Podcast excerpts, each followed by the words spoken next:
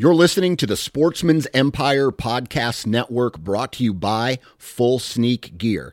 Check out their entire lineup at fullsneakgear.com. Also, be sure to check out our entire stable of podcasts at sportsmansempire.com. New from Moultrie Mobile, the Feed Hub offers first of its kind cellular connection and control for nearly any spin cast feeder on the market. When used with the Moultrie Mobile app, you can monitor feed and battery levels, run feeders on demand, receive alerts when feeders are clogged, and remotely adjust feeding times. The Feed Hub is ideal for anyone who maintains feeders. Remove the guesswork and save time by planning feeder maintenance before you drive to your hunting property. For more information, visit moultriemobile.com. You're listening to the Sportsman's Nation Podcast Network brought to you by Federal Premium Ammunition and their new centerfire rifle ammunition terminal ascent. Now, the terminal ascent has a slipstream polymer tip that helps flatten trajectories and initiates low velocity expansion at longer ranges. The terminal ascent gives you match grade long range accuracy in a bonded hunting bullet. And it comes in a variety of cartridges, including the 6.5 Creedmoor, the 280 Ackley Improved, the 28 Nosler, the 7mm Remington Mag 30-06, and the 300 Win Mag. If you want to find more information about the terminal ascent, visit federalpremium.com. And while you're there, check out It's Federal Season, the official podcast of Federal Ammunition. All right, on the phone with me today, Mr. Kent Boucher. Kent, how you doing, man? Doing great, man. I'm really enjoying this mild weather we have here in oh, uh, man. in Iowa. We don't have that uh, corn sweat going on yet that we're going to have in about a month. what do they say? Uh, like the National Weather Service says that because of all the agriculture in the state of Iowa, it actually adds one to two to degrees to the heat index because of the humidity that the crops give off throughout the summertime. Yeah. Yep. Yep. And that's We crazy. just- Yeah, we just have so such a different landscape between now and July and August. Yeah. Yeah. And I'll tell you what, you know, Iowas are notorious about complaining about the weather, right? It's either too cold or it's too hot, right? Or there's too much snow or, you know, oh, the spring's going to suffer. We didn't get enough snow. You know, like Yep. no one's ever happy with anything. And it's funny when I travel to, to different places, like, you know, here I am in Iowa. It's 85 degrees with maybe like 70% humidity. It's sticky outside. It's, you know, a little uncomfortable. We complain about that. And then I went down to New Orleans. I think it was like two summers ago. And you want to talk, you want to talk about humidity. It's just gross there. The humidity's just gross there. And and then I go out to California, right, Northern California, where there's no humidity, and these people are like, "Oh man, it's cold outside, and it's 75 degrees." I'm just like, "What are you talking about? This is gorgeous out here." So It's getting stuff done weather right yeah, there. man. absolutely, absolutely. Well, you recently wrote an article in the Iowa Sportsman magazine called 10 Disasters to Avoid with Your Gun Dog. Yep. And like I told you before uh, I started recording, I have absolutely no experience with hunting with dogs at all, other than going with someone who basically had a dog, right? My uncle, this was a long time ago, whether Sure. it was waterfowl or whether it was, was pheasant hunting. So Sure. that's what we're going to talk about today. But before we get into this episode, why don't you tell us where you're from and what do you do for a living? Yeah, yeah. Well, uh, my wife and I, we live over in the Quad City area in Davenport, and um, I actually am a high school biology teacher. Um, as fate would have it, I teach in the classroom that I used to uh, cause all sorts of problems in. And uh, instead of getting yelled at by teachers, now I get to yell at kids. So, okay, so I can remember back in elementary school, and I think it was even into high school, we would always play these tricks on these substitutes where the desks back then, you were able to lick your two fingers, and then there was like a book. There was like a book holder underneath of the desk, and you could and you could rub them, and it would make oh yeah yeah make yeah. these humming noises, just like. and the the substitute teachers were just like, "What is going on in here?" I'm like, and then so we're everybody in the classroom's in on it, right? Yep. And so we're just like, hey, uh, just want to let you know this is the. I mean, we've had this problem before. It's the lights. Got to get the maintenance crew in there in here and check the lights out. So the maintenance crew comes in. They're like, eh, nothing seems wrong. You know, our hands are all on the desk, and then the second he walks out, we're all back to rubbing our desk, just blow. And then finally, a, a teacher comes in and she's like, all right, everybody put your hands on your desk, and then it stopped. She's like, these kids are pulling your leg you, you know, Yep. like guys, if anybody does this, you're getting detention, whatever. So, so what are the just out of curiosity, what are the tricks that kids try to pull on the teachers these days? Well, it's kind of interesting. I, I've only been out of college for let's see here, six or seven years now, and uh, you know, back at the start of it, cell phones were were just kind of becoming like extra appendage. You know, Yeah. they've they've officially obtained that status, right? They're basically another body part on all of us. Yeah. But uh, at, it was still like uh, you kind of had to hide when you were texting or stuff. So uh, the kids would they would they would uh, kind of keep the phone like um, right down, kind of in be- probably in that same area where you were licking your fingers and uh, wiping it on the desk there, and just kind of hide their phone there, kind of tuck it under their leg and slide it out and and send a snap or or something like that, and and uh, now uh, it's everyone's everyone's every teacher's given up on that fight right? So so it's it's right there in, in broad daylight and and the kids are uh, uh, they're just they're on them a lot and you, you try to keep them focused but basically it's gone from you know yelling at kids for doing that kind of thing to finding a way to work around it and and use it as a part of what what productivity should be but that that would probably be the main one So, uh, but yeah, some of some of those classic pranks though they they're still circulating. They're still still well used, especially on subs. yeah, let me ask you this: the cell phone thing. Can't a teacher Sure. say everybody put your cell phones in a basket and uh, we can, you know, you'll get them back at the end of class?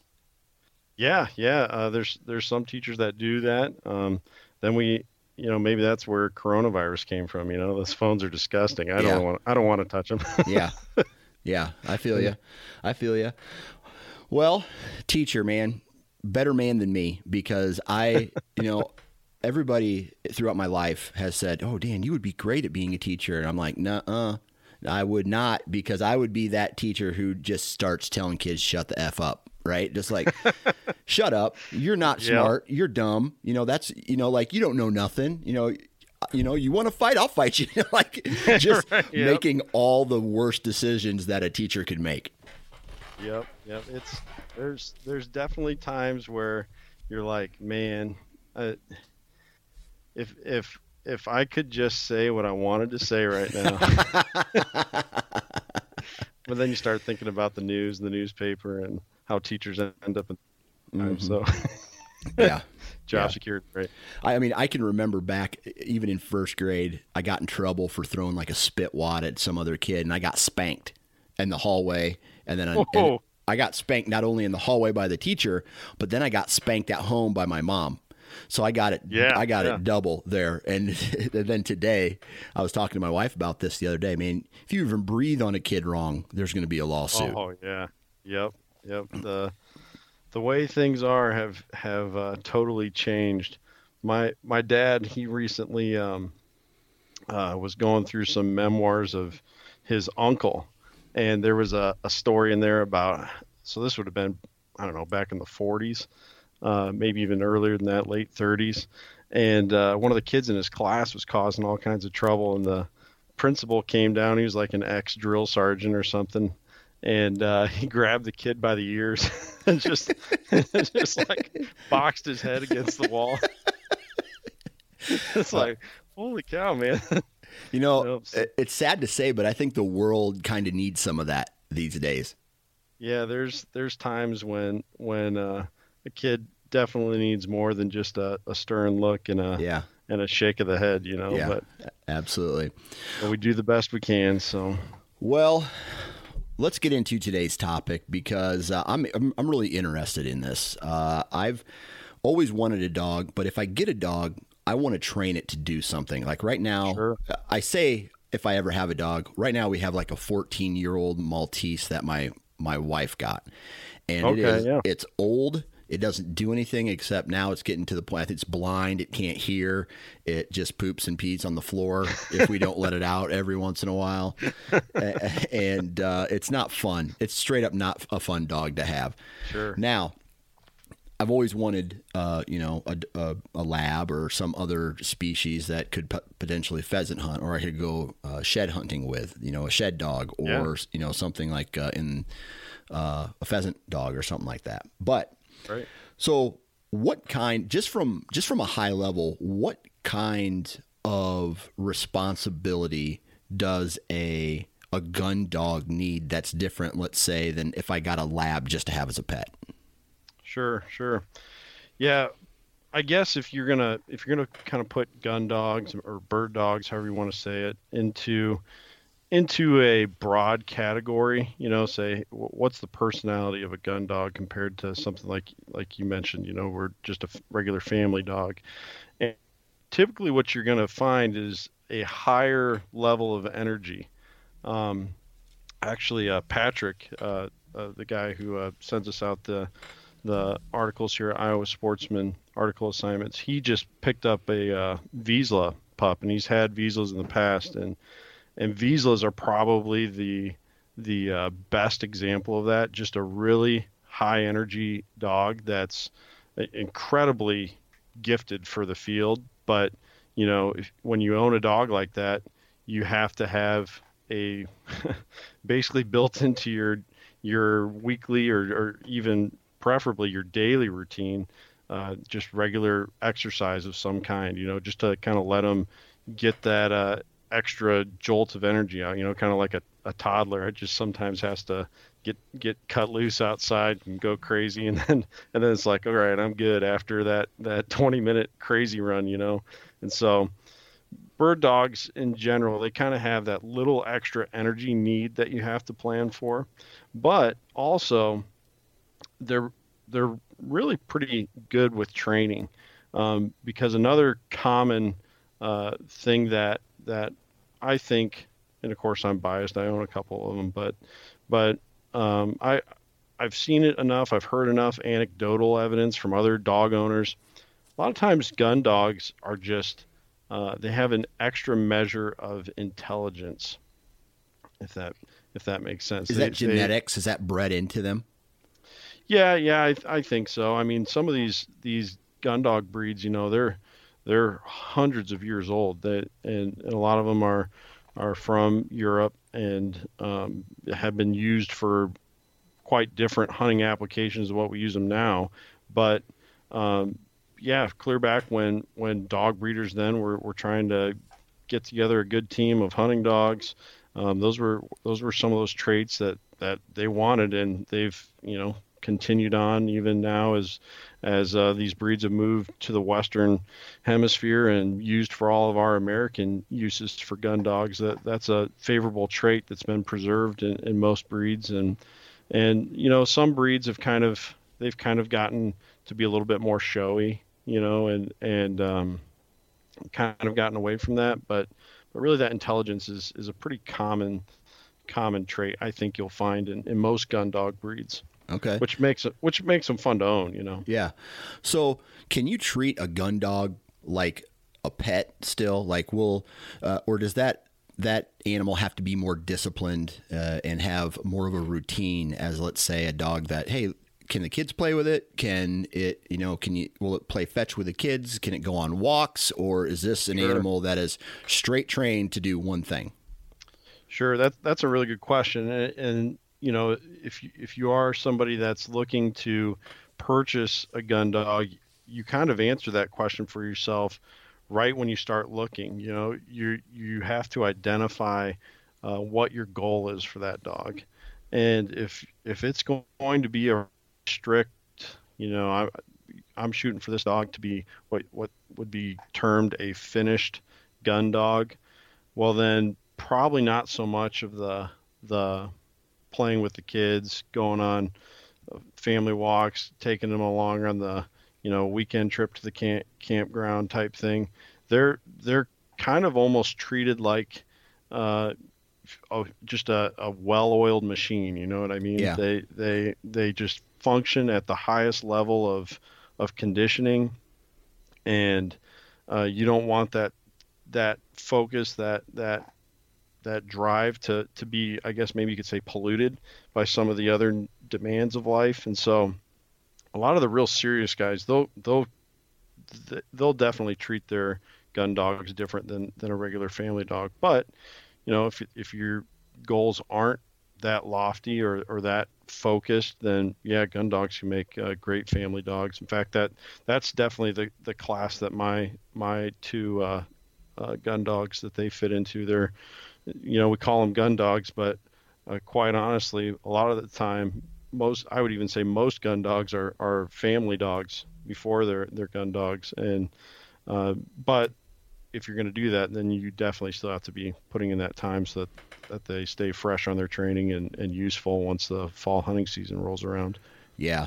I mean, I've been around some guys who straight up treat their dogs like tools. Um, Yep. They they clean them, they train them, they put them. I mean, it's not like they're going out and playing fetch with them and and saying, "Oh, good boy," you know, great, you know, good boy, you know, and like like Yep, you would yep. a, a house dog and sit there and pet it. Right? It's a tool. They've in, put this investment into buying this animal in hopes of it doing a job for them, and uh, Yep. so they're, they're doing that through like this strict routine, this strict training regiment, and uh, yeah, so it's a lot different than you know a pet that just kind of does whatever it wants around the farm. You know what I mean? Yeah, for sure, for sure. Okay, so let's um, let's get into this this article then. When you say ten disasters to avoid with your gun dog, are you talking about training this dog, like uh, avoid during training, or just to avoid overall? Well, I, w- I would say that the two kind of go hand in hand. Um, I think it I think it starts with training to then avoid these troubles in the field, and uh, the, if I'm remembering correctly, or the first thing I mentioned in that article was was a dog that that um, is under control. So so a truly a trained gun dog. I think a mistake that you know a lot of and this doesn't just apply to gun gun dog training. It can apply to you know somebody who's deer hunting and they're wanting to bow hunt for the first time and they haven't put in the practice and they they uh, walk out to go do a sit in a stand and uh, they don't have the the skill there to to adequately perform. You know.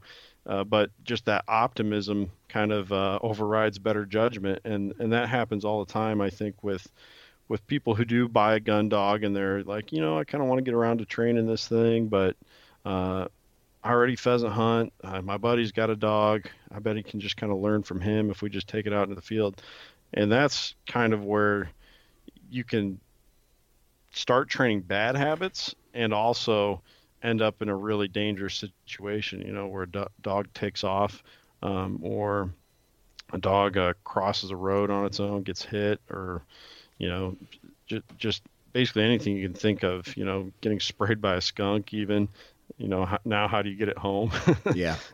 but but uh, there's I, I think it really it starts with that and some of the other problems then that I mentioned in the article training can't can't fix all of them but it can certainly help uh, mitigate or or I guess maybe uh, protect you from those risks a little bit more sometimes things are just happen they're unavoidable but but uh, good training is going to save you from a lot of it so I would say that a lot of it starts with the training, but then, you know, as you get into the get into the hunt, as a handler, you have a responsibility. You know, it's kind of kind of like when you uh, take your kids to the store. You know, a little kid to the store. You you uh, try to teach them to listen to you when you when you when you're talking to them or when you when you tell them to come back or something like that. But you still got to look out for the dangers. Once you're in the store, they could take off and run out to the parking lot or something. So uh, I kind of kind of view it the same way, I guess. Gaia. So when it comes to training and the principles of maybe training a dog are they the same across whatever you want the dog to do, whether it's pheasant, waterfowl, be a shed dog, I don't know, other things like uh, maybe be a police dog or you know, you're you want this dog to accomplish a task for you. Sure. Is the training regiment the same or different? Yeah, that's a that's a really good question. Um, I, I think a good word to use here, um, not that training is a bad word by any means, I use it all the time when I'm talking about it, but when you really want to get down to the nitty gritty of it, is conditioning, you know, yeah. and which brings us nightmares back to our uh, gen psych classes in college, right? And Pavlov's hounds and and everything else, you know. But but really, that's how that's how animals are trained. They're conditioned, and there's there's a desired behavior with an expected outcome, and um, so yeah, like you mentioned with with um, the the example of like a, a, police dog, you know, or even even uh, some of the dogs used for like sniffing out bombs or, or drugs or something like that. You know, you, you notice a lot of those breeds are are limited to just a few. You know, they have those those genetic traits that that make them most favorable for those roles. You know, uh, so I guess you can you can condition dogs to do what you you know what the desired outcome is. Um, and and a lot of that is the same but depending on the the breed of the dog is it kind of factors into how easily they'll be conditioned to do those things. So for instance um, when i was growing up we always had uh, golden retrievers. And i'm telling you the second you you have that dog off of a leash a retriever and you throw like a stick in the yard or whatever, they're going and getting that stick.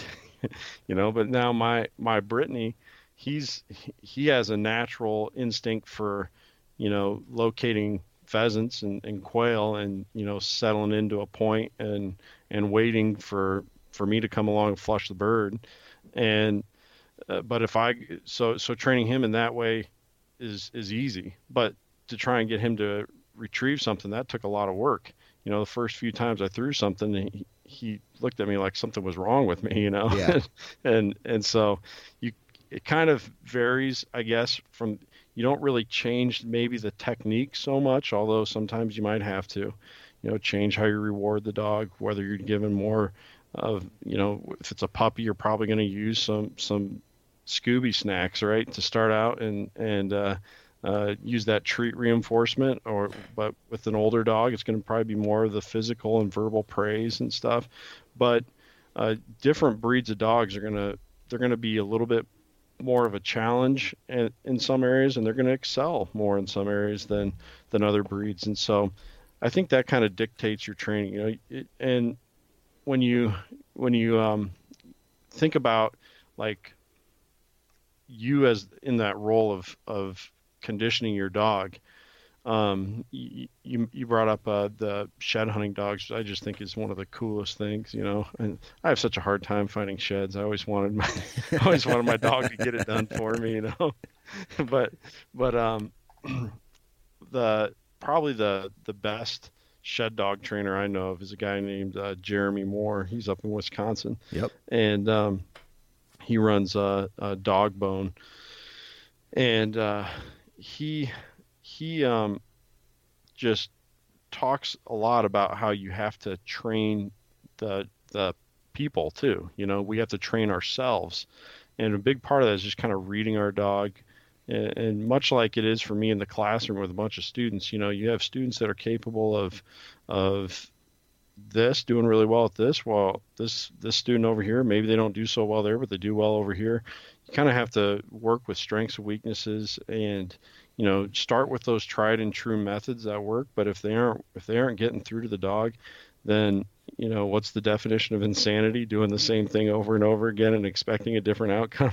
Yeah. And so and so you uh, as a, as a handler you kind of have to then maybe step back and be like all right these these normal methods that that do get through with with dogs aren't working. I'm gonna have to i'm gonna have to take a different approach here and and see how i can do better in order for my dog to do better Okay. Do dogs ever lose what they've been trained? Like, let's just say I train this dog right from mm-hmm. all from birth to you know three years old, and then all of a sudden for a year, two years, three years, I decide I don't want to be a duck hunter anymore, or right. life gets in the way, and then I, I still keep the dog, but then I pick it up, you know, however many years later, and say, all right, let's go. Do you think the does the dog retain that information?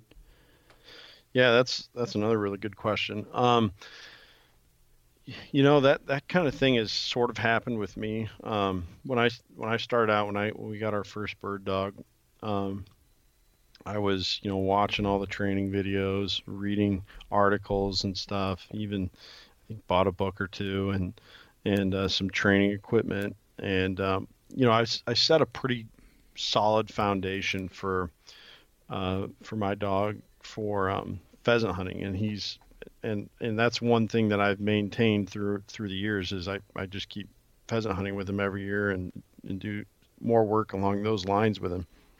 But I also like we were just saying I wanted him to find sheds for me, and so I started doing some of that shed training with him, and I was doing it quite a bit. And uh, you know, like you said, life happens. You have a couple kids down the road, and and you kind of have to pick and choose what your your uh, your focused hobbies are going to be. You know, you can't be split in so many directions. So I, I kind of backed away from the, the shed hunting with him a lot. You know, he he he wasn't making that progress like he did with the pheasant hunting, and and uh, I could tell it was going to require more intensive training for him just because it didn't really come all that naturally for him. I mean, he knows how to recognize scent and stuff like that, but but just getting him to like get that permanent image branded into his brain of an antler and then connect the dots. You know, I, I just was I was struggling with that, and so I kind of backed away from it. But on occasion, you know, it's it's interesting to bring this up. On occasion, I'll see him sniffing around at a shed that I got laying on a table somewhere, or, or maybe you know I, am moving stuff around and I pick up a couple of sheds or something and set them somewhere. I bring a couple home when I find them or something, and and he'll kind of check them out, you know. So it makes me wonder, yeah, how much does he still remember now? With with stuff like maybe the waterfowl example or something, um, I think if they do that enough, and I think that that like um, we'll take an example here of a of a retriever like a like a lab or a golden or Chesapeake Bay or something. They that comes so natural to them that a lot of a lot of your training is built on their instinct, right? And so I would say in the case of uh, if if if that happened to you, if that was your dog, you would have to go back and certainly work on some of those finesse skills, just kind of like almost those those luxury skills, you know, for us as hunters. You know, turns out I don't really like to bend over into the water and pull the duck out of the water. How about I train you to hand it to me? Yeah. you know what I mean? And some of those more finesse skills, I think, um, can go away a little bit. But if you make that good foundation when they're young, lay that groundwork um, they they pick it up pretty quickly. Just last night, I, I had my my dogs out um, for the first time in a little while, and um, I was just amazed at how quickly they were they were just repicking you know picking things back up and and and um, really uh, uh, impressing me with with how much you know they retained since our last training session and and so you know I think we can give them we can we can give them more credit than what we would tend to think we can, but you know, they're they're they're not infallible either. You know, they they they make mistakes and they they um, forget things, and certainly regular regular time spent doing that training is is so valuable. And and I think probably where you'll where you'll end up missing out as the handler and as the hunter down the road is your dog will not have reached what they could have reached by the time their hunting years are done. You know what I mean? Right. They they because you had to kind of keep going back to the basics and just focusing on the basics then then um, you know that might mean two pheasants instead of a limit of pheasants each time you go out whereas had they had all that training you know man you probably could have really racked up the the birds through the years so Yeah, makes a lot of sense. All right, so let's break down this uh, this ten disasters to avoid with your gun dog article. And the Sure. fir- and the first one is untrained gun dogs. Let's just break down that little category first. What's that all about? Yeah, so uh, probably a, a good story I could I could tell that goes along with this was um, a guy that my my father-in-law knows likes to come all the way out, lives out on the East Coast, likes to come all the way out to Iowa, Northwest Iowa, and pheasant hunt every year.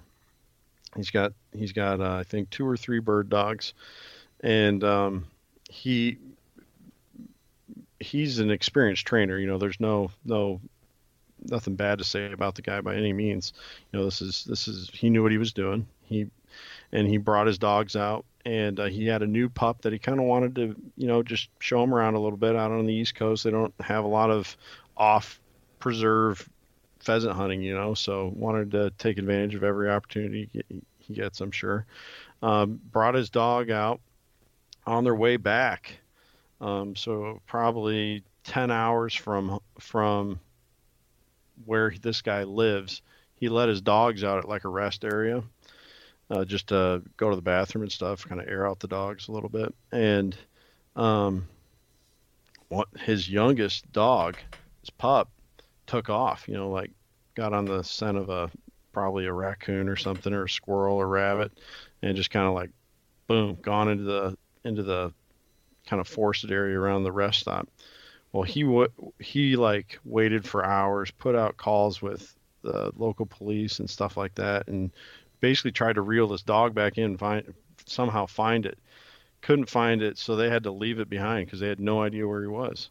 And uh, so went all the way back home. Well, then like a day later or something, somebody calls him up. I think it was the police department called him up because he left his number with him. Some lady had found this dog wandering around on I-90 you know, which is like one of the East Coast equivalent to like Interstate 80 here in Yeah. Iowa. You know, just kind of wandering around, just just because he wasn't he didn't he didn't have that reliable recall, which is the, you know, when you, you call your dog, they come. Didn't have that mastered yet, and the the dog took off, got distracted, and you know, really could have been a horrible situation. Thankfully, he was able to get his dog back, and and all was well. But but those are really when I when I was talking about that kind of a problem the, the, truly a disaster, right? You know, Right. That that goes back to not having that foundation of, of the training done there. You know, another thing that we don't really have to worry about here in in Iowa, but maybe if somebody was doing uh, some some western pheasant hunting or or even maybe some chukar hunting or something, places where there's porcupines or maybe some grouse hunting in the east. Um, dog tangles with a porcupine. They never seen one before if they're from Iowa. You know what I mean? What, what's that? What's that big uh, bushy looking thing crawling across the ground? Next thing you know, you have a super expensive vet bill, maybe a blind dog or something.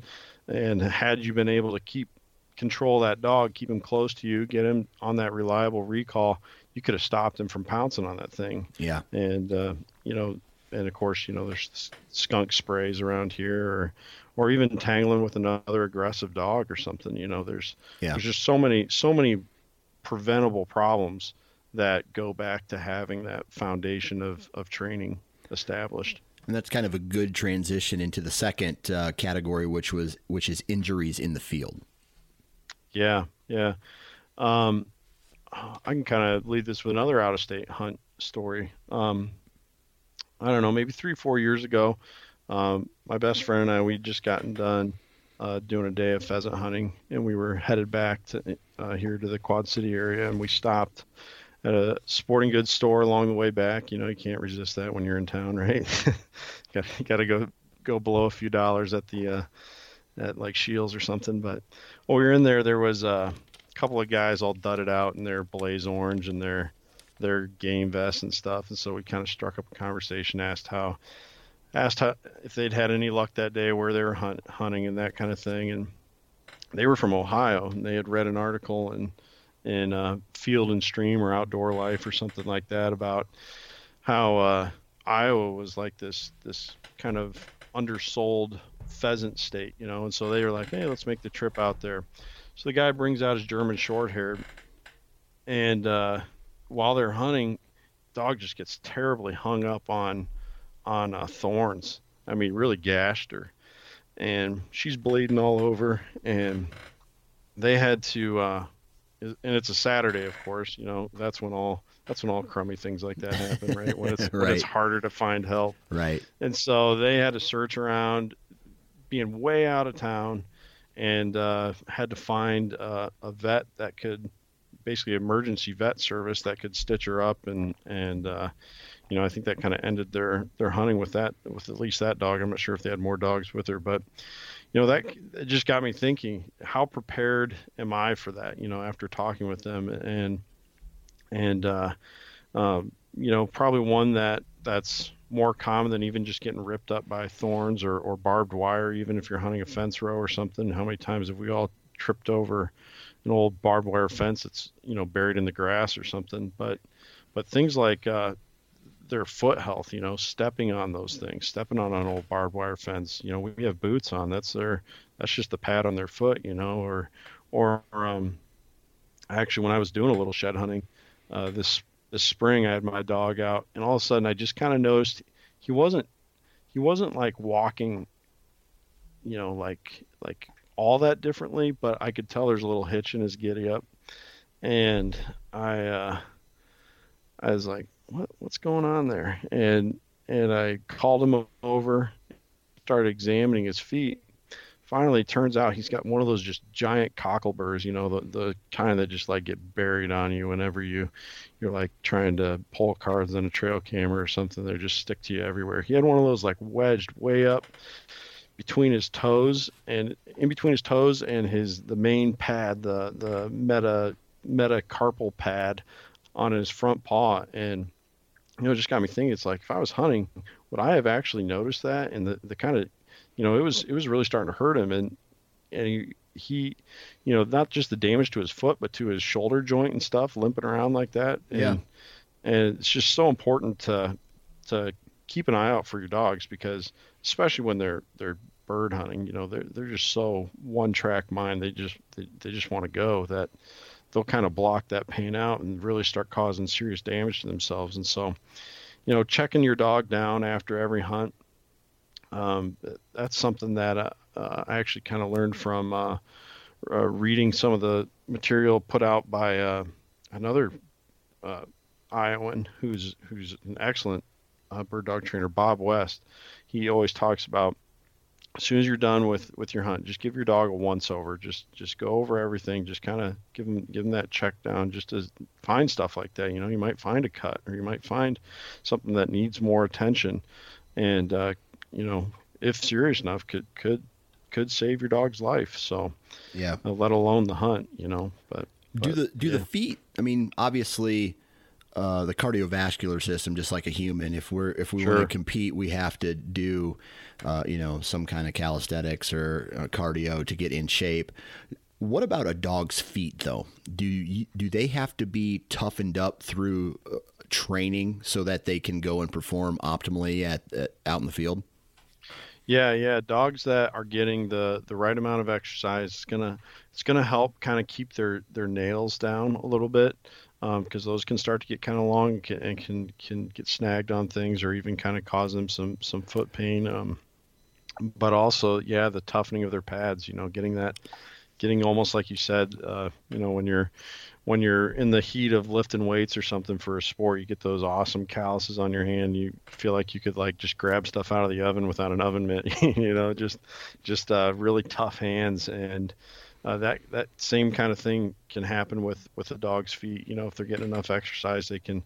It it, it doesn't mean that they're impervious to injury, but certainly they'll be able to hunt longer, maybe on a little bit rockier or or um, more abrasive terrain you know, especially if you want to do some some uh, western hunting with your dog. Uh, certainly, your the feet have to be in, in good shape, or even, you know, grazing them on some ice shards or something during a late season hunt. You know, they might hold up a little bit better to cuts and nicks and stuff like that. So yeah. This one uh, I've seen firsthand, and it's hydration. I mm. I went out with a, a buddy and his uh, the dog doesn't tell you he's thirsty because Eh, from this is what I, I saw. The dog was just on fire that day, right? He just kept, Yep. you know, finding, kicking up birds, kick, you know, doing what he was supposed to do, and you know, the the guy who owned the dog probably just, you know, slipped his mind. I, you know, I need to need to give him some water throughout this day, and it just didn't happen. So he got the dog kind of got weak and got Sure. tired, and he ended up having to carry the dog back to the truck.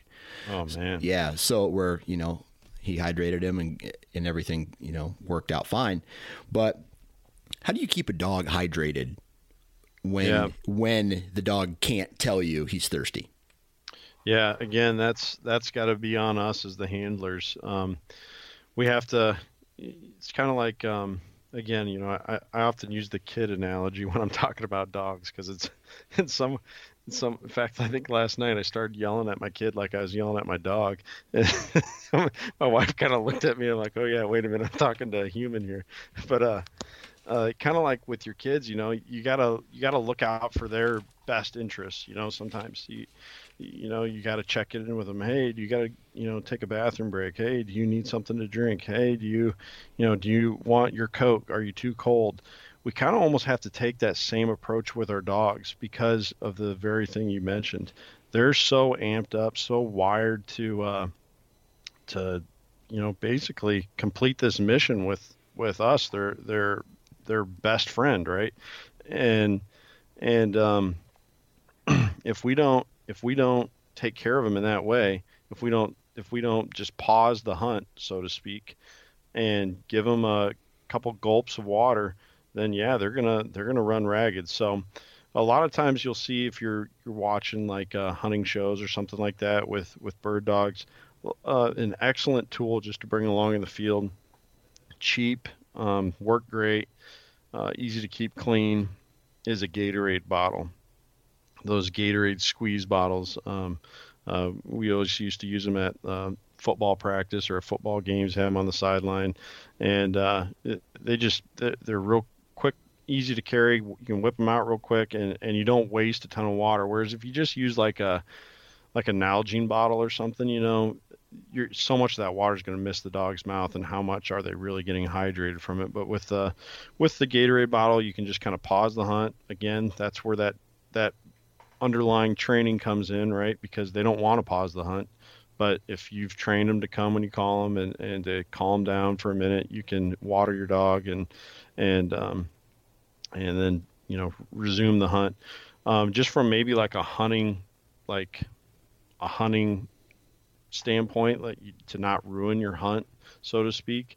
You know, maybe kind of pull back from where you're at at the time, so you're not you're not watering your dog in uncovered ground yet and and through all that messing around with your dog you're not scaring off roosters or or quail or something like that so kind of just pull back uh, back into the ground you've already covered pause the hunt and uh, you know get your water bottle out and and help your dog out that way Okay, and in the same category as that is overexertion.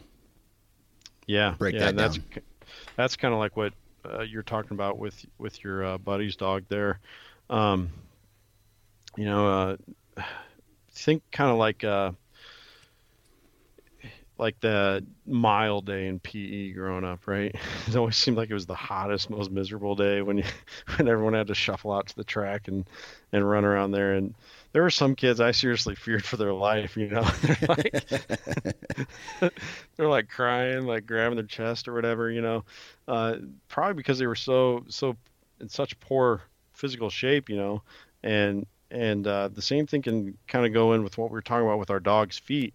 Um, if we're working them enough, if we're getting them that exercise that they need, then they're going to be able to stay in the field a little bit longer. And if we aren't, um, if they're if they're too much on the family side of of things, you know, uh, where they're just kind of laying around couch potato dogs all the time, they're not going to be able to hunt very long before they start um, really risking damage to their their mus their muscles, their their ligaments and tendons, and, and even their joints, and then also their energy levels. You know, they don't have they don't have the maybe necessarily the best diet or or at least the right balance of exercise to to food intake, and um, as a result, you know, you could end up with a, a situation um, where they're they're just plumb tuckered out before you feel like the hunt should be over, and so you can kind of keep pushing them, and then you run into that problem where uh, they're just shutting down, and and you got a long hike back to the truck, and maybe even risking, you know, something if you factor in heat with it, heat stroke for them, or or um, you know, one of those those kind of mechanical in- injuries I just mentioned, or extreme dehydration, uh, muscle cramping, all those things. Uh, I'm pr- probably not going to have like, I mean, I'm not going to say it couldn't happen. If it's an older dog, it's going to be more likely, but maybe some heart problems as well.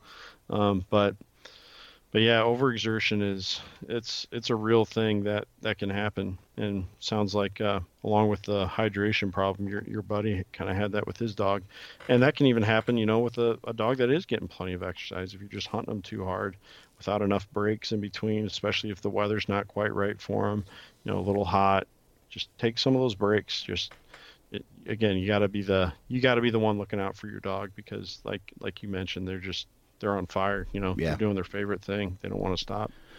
Yeah, and I think the next category, uh, dangerous retrieves, kind of speaks for itself. But you know, break that down as well.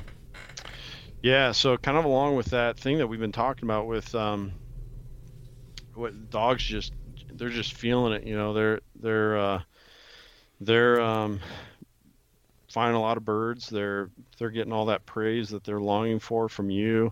They're they're just enjoying the the freedom and everything, but they also they like getting their mouth on those birds. You know, they like finding them. They they like finding them once once we've knocked them out of the air and back onto the ground, and uh, that's that's like their job, and they're wired to do it, especially if they're they're an upland bird dog breed. You know, um, telling breaking a dog off of a uh, off of a downed bird is possibly the most difficult thing to do. Um, but uh, in in this case, where it is a dangerous retrieve, you know, maybe that maybe that bird went down um, uh, right near the mouth of like a badger den or something, you know, or maybe it went down uh, uh near an active hornet's nest, or maybe it's um, uh, maybe it's um, down like a steep ravine or something, or or uh, the one I think of probably being the, the scariest thing is for waterfowl hunters. You know, bird, you you wing a duck or something, and that thing just swims out to the middle of like the river or the middle of the lake or something, and your dog your dog doesn't do that calculation. You know, they're like, hey, down duck, I'm getting it. You know, and they swim all that way out there, and if it's been a long enough hunt or the water's cold enough, you know, they might start cramping way out there or or just get too tired and not be able to make the swim back. And so, um, again, going back to that that first point of having that trained dog, that's when it's going to be pushed to the ultimate test right there is getting them to break that instinct of I have to pursue this bird at all costs and instead do the boring option, listen to my handler, swim back and leave that bird in the water. And it's hard on you as a hunter, you know, because we like we like to think of any animal that that you know we we harvest, we take that very seriously. We don't we don't like to just leave game in the field. And so it's it's hard on us too as as their handler as as the hunter, you know. But but we got to think of the greater good here in that case and and again step in the way for our dog and and per, basically save them from themselves. Yeah. So you know that's hopefully one that doesn't come up that often but certainly can. Yeah a couple more uh, real quick ones here. Other predators. Have you ever had an experience whether it has been a, a pheasant hunt or a duck hunt where a dog's gotten in, in a fight with, and I'm thinking about Iowa here, like a coyote or a bobcat or a badger yeah. or something like that?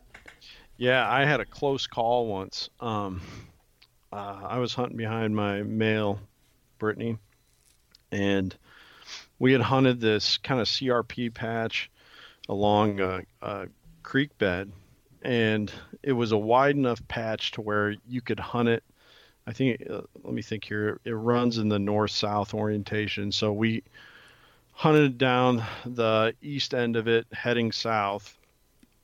got down to the end of that CRP patch, and uh, we're like, all right, let's walk the other wide part on the the western side of the creek here, heading north. And so we'd been by this place not that long ago, like this specific spot. And um, on our way back, my dog he does a he does a really good job of maintaining that good proximity to where he's not flushing birds way out in front of me that, that I'll never be able to shoot. You know, that's another important skill to teach your dog. And honestly, in this case, may have saved his life because on our way back, this coyote popped out. Um, he clearly w- was there when we walked by the time before, and he was kind of like, hmm, you know, this might uh, be an opportunity here because Brittany's they're not really big dogs, you know, the the they're the biggest are around 50 pounds, you know, and certainly within, you know, certainly within the wheelhouse of something that a, a coyote could uh, tangle with successfully. And and uh, sure enough, he pops out right when my dog's right by him, and and um, I quick just rattled off a shot from my from my shotgun, you know, to kind of spook him off, and and uh, you know, can't say since he didn't attack him, you can't say that that's what he w- he was doing for sure, but it sure it sure seemed like like he had calculated that one out and was was going to make a go at it, and and um, you know, had my had my dog not been under control and been been maintaining that close proximity to me, I don't know if that would have ended in a yeah. in a favorable way, you know. And yeah. the same thing, a similar thing happened to uh, a friend of mine who's been hunting a whole lot longer than I have. Um, I think he had a Brittany at the time as well, and um, his Brittany was not. He was a he was a really kind of a hard case dog, um, and uh, he was out a little bit too far from him and kind of the same thing he, he caught up to him just in the nick of time there was a coyote waiting for him and so I, have heard those stories you know that's going to be the biggest thing. Bobcat populations do seem to kind of be on the rise here in iowa so. Snake bites potentially. Yeah i, I have a I, I had a former student they had a dog get bit by a rattlesnake uh, in in illinois.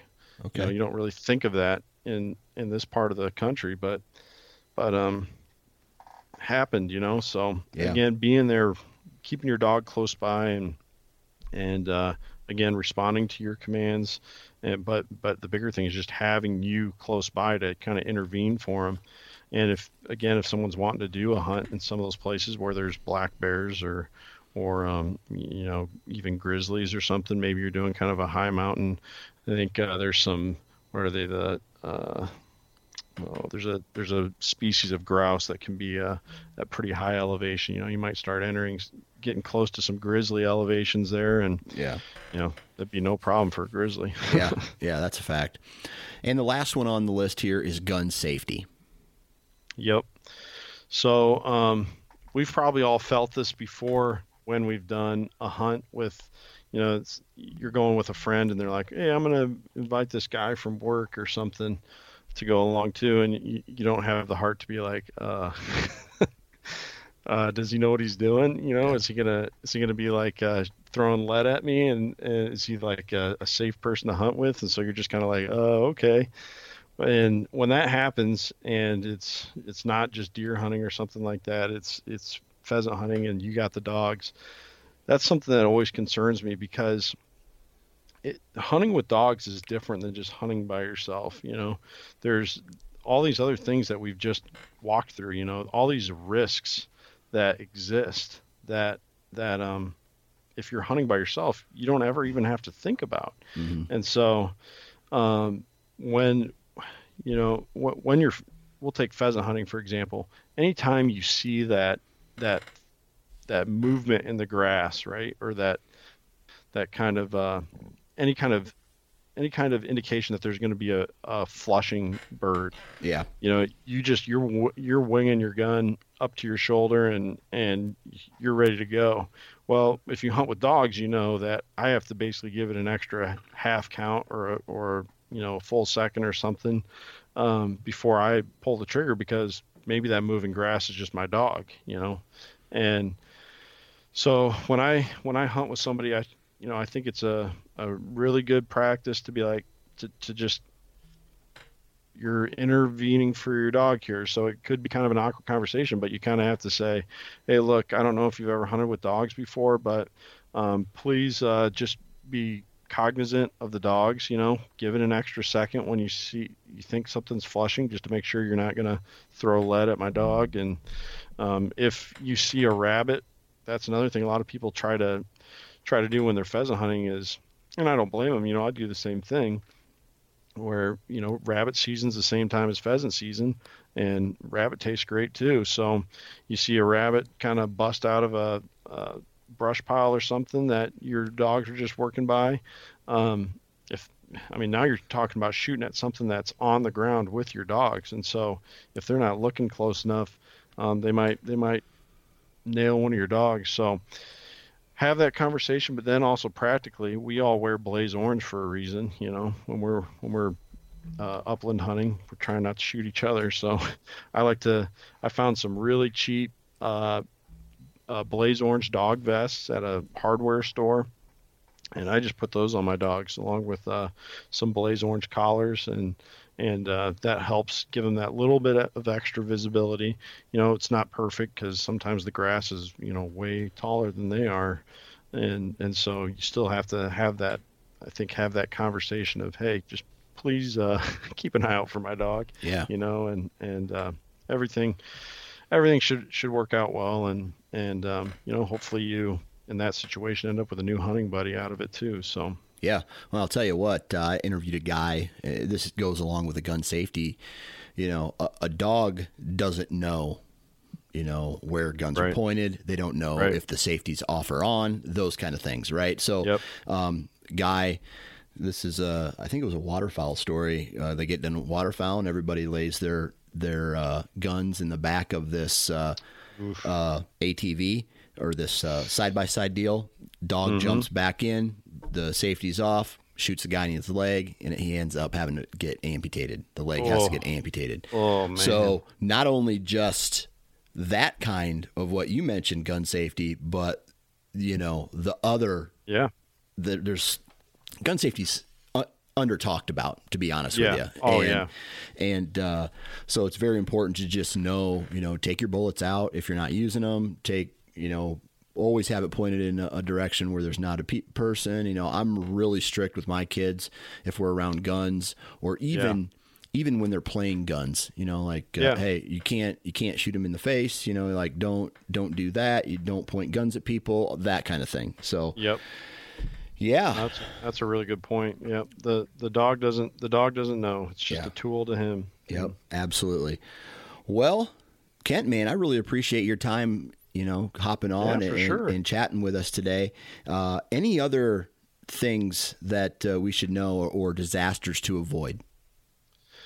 Yeah, um, you know, th- when I was putting this list together, I tried to I tried to come up with, you know, an even balance of what are the most common the most common threats, but also some of the things that maybe hunters don't really think about. You know, kind of like with the the predation one, you know, where your dog could actually go from the the hunting dog to the hunted dog, you know. But some some of those types of things aren't going to be as common. But maybe some another thing, you know, that that after I wrote the article, I was like, you know, maybe I should have included was allergies. You know, sometimes just like people, a dog can have an allergic reaction to something, and if it's serious enough, you know, maybe it's a bee sting, or maybe maybe um you know, just some kind of plant that they ingest or something.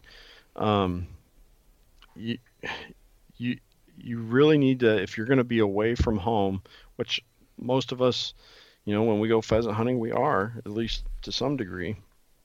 We need to have that that backup plan in our minds for, you know, who we're going to call and and have that 24 hour vet emergency center, you know, uh, figured out. Unfortunately, there's no pet 911, so you, yeah. you you don't want you don't want to be stuck there trying to get a cell phone signal to look to Google nearest animal hospital. Just again, it's just part of that responsibility of of looking that up and and um, you know just just paying attention for your dog in that way and and you asked some really good questions today. I mean, um, I have a a couple more articles that that should be coming out soon on kind of like choosing a dog and and how to start with the basics and stuff like that that could kind of answer some of those questions when when people are considering what what dog to to maybe is right for their family and yeah. and uh, how to set that good foundation. But you know, I'm just a, a guy who kind of does it for a hobby. You know, here's probably one of the most important things I could say. If if somebody's really serious about training their dog, you know, they want maybe a field trial quality dog, get professional help. Those guys, they've made it their life. You know, they've they've um, they've they've really uh, mastered that that skill of of communicating and conditioning, uh, communicating with the dogs and conditioning them to, to be a, a, a well-oiled machine out there in the field, and and uh, it's really an impressive thing to to watch dogs of that caliber work. So, yeah, so definitely uh, seek out those resources, and we have we're fortunate here in, in the Midwest and, and even in Iowa to have a lot of those a lot of those trainers very close by. So. Perfect. Well, Kent, man, thanks again for your time and good luck this fall. Yeah, thanks, Dan. Thanks again for having me on the show.